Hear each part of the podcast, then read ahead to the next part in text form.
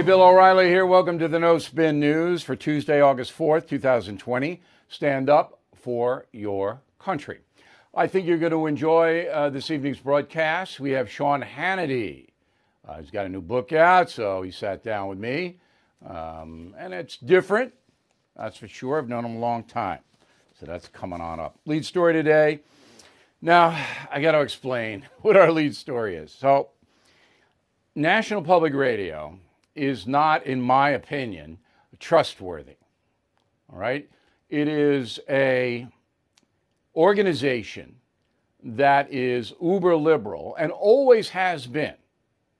That's the organization that fired Juan Williams, who himself is an uber liberal, as you know, because he said honestly after 9 11, you know, if I see Middle Eastern guys on an airplane, I get a little frightened. Boom, he's done. Okay? He didn't work for Fox News then, by the way, uh, but Fox hired him shortly after NPR fired him.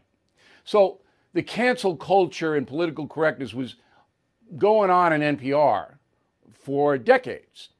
And NPR does get a little bit of government money, which is an outrage. Uh, they shouldn't get a dime, and PBS shouldn't get a dime. If you want to give money to them, fine. But why do people like me, who don't respect the operation, don't believe it's presenting information honestly, why, why are you taking my tax dollars and giving it to them? Let them compete. Okay. Excuse me. Enter a poll on COVID. The only reason I'm telling you about the poll is because it's going to be cited. You're going to hear this. And you need to know how fake this is. It's outrageous. My staff did a nice job investigating this because NPR does not want you to know any of this. So they call up 1,115 adults, not likely voters, not registered voters, adults.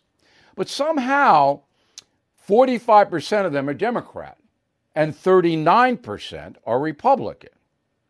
Why? Why is there a six point deficit?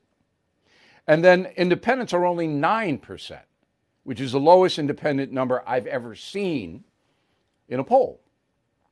So the 45% Democrat overwhelms the Republicans and the independents. First question on the COVID.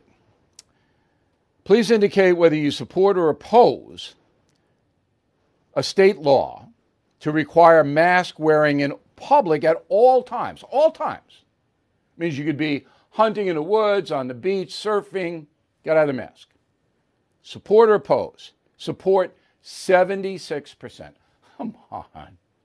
Come on. That's absurd. And it's not true. Opposed 21%. I mean, I saw that, I just went, I mean, that is about as misleading and as fallacious. Can you imagine 76% of Americans saying, okay, walk out of the house, you got to wear a mask. No matter what you do, you may not see anybody for 24 hours. You got to come on, come on.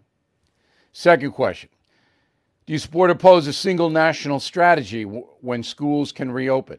Support 60, oppose 33. Insane. So you're telling me in a state like Wyoming, where there's hardly any COVID at all, you can't reopen your schools until New York City does? Until LA does, Florida does. Who would support that? They say 60% support it. Not true. Third question a mandatory nationwide two week shelter at home order. So you can't go out of the house. 59% support, 36% oppose. so 60% of Americans, according to NPR, say, yeah, can't go out of the house. All right, you can't go. You want food? Mm-mm, no, no, no, no. Your mother is hurt. You can't. You can't drive over to see her. Fourth question. Your state temporarily closing down all restaurants and non-essential businesses. Support 59, opposed 37. So let's close them all down now. Now. All right. There's not a, there's another disaster or whatever. Now. Knock out everything. Economy just collapses.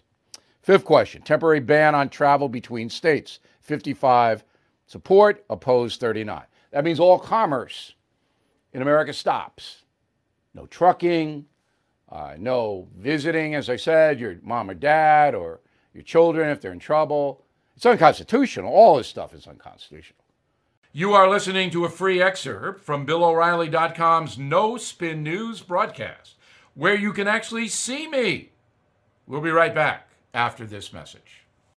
At Qualcomm, we believe in staying connected, and you can see us wherever 5G is helping transform telemedicine, supporting remote education, and powering mobile PCs.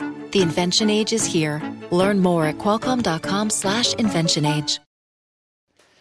Okay, so the virus, as I've said many, many times, and I don't want to be redundant, word of the day. I don't want to be repetitive. I'm not one of those people.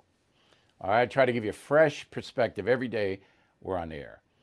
But COVID is really, really a tremendous factor in a presidential election. So that's why you, the left doesn't want any openings. They don't want anything. They want to just keep the economy moribund all right, until after the election. So slap it on Trump. It's that Trump virus, according to Nancy Pelosi. Trump did, Trump blew it, Trump this, Trump that.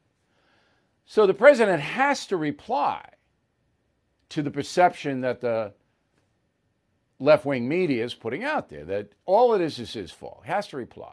And he did yesterday. Go. The mortality rate has declined 85% from its April peak, 85% decline. On vaccines last week, we announced a 2.1 billion partnership with Sanofi and GSK to purchase and produce 100 million doses of their coronavirus vaccine.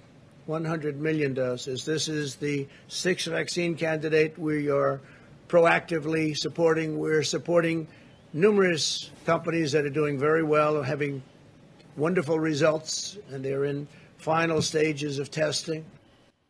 All right, so all that's true. You can't say that the president lied, although I'm sure the Washington Post will try.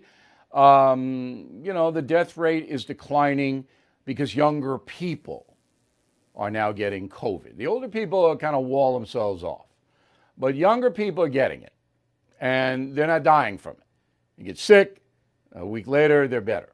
I'm not diminishing the disease. I've said in the very beginning, this is a catastrophic illness, but that's why the death, the mortality rates are going down. Um, the vaccine is a hope play. So the Trump administration knows if a vaccine is even announced, doesn't even have to be distributed. If it's announced there is a vaccine that defeats the COVID virus, that the whole election turns around because the fear level drops. All right? Now, you may not want the vaccine. A lot of people will not take it. The media will say it's dangerous. They will say if you take the COVID vaccine, no matter when it's developed, oh, I should amend that. If Joe Biden's president, then you can take it. But while Donald Trump is president, if you take the COVID vaccine, you will turn into a werewolf. All right? Probably not even when the moon is full. You just turn into one. That's what you're going to hear over and over. Oh, it's this and that, and that. They'll trot out some guy from Romania who took it, and he, he's like this. you know what's going to happen. Now, I'm telling you all this to put try to get a little perspective. So Donald Trump knows he has to present an optimistic uh, scenario, and so he's saying, you know, we're going to back up all the vaccines, and we're ready to go. Okay, that's what he's doing. Back in a moment with a final thought. So here's the final thought of the day. I'm getting ready here at my house uh, to send the urchins back to school. Girl, senior in college, boy, senior in high school. They're going back. And I'm a little, you know, I'm going to get them a hazmat suit or whatever, but I'm glad they're going back, particularly to high school. You know, kids got to be with other kids. And uh, there is a threat, but we'll deal with it. We'll deal with it. But kids got to go back to school. They have to. We'll see you tomorrow.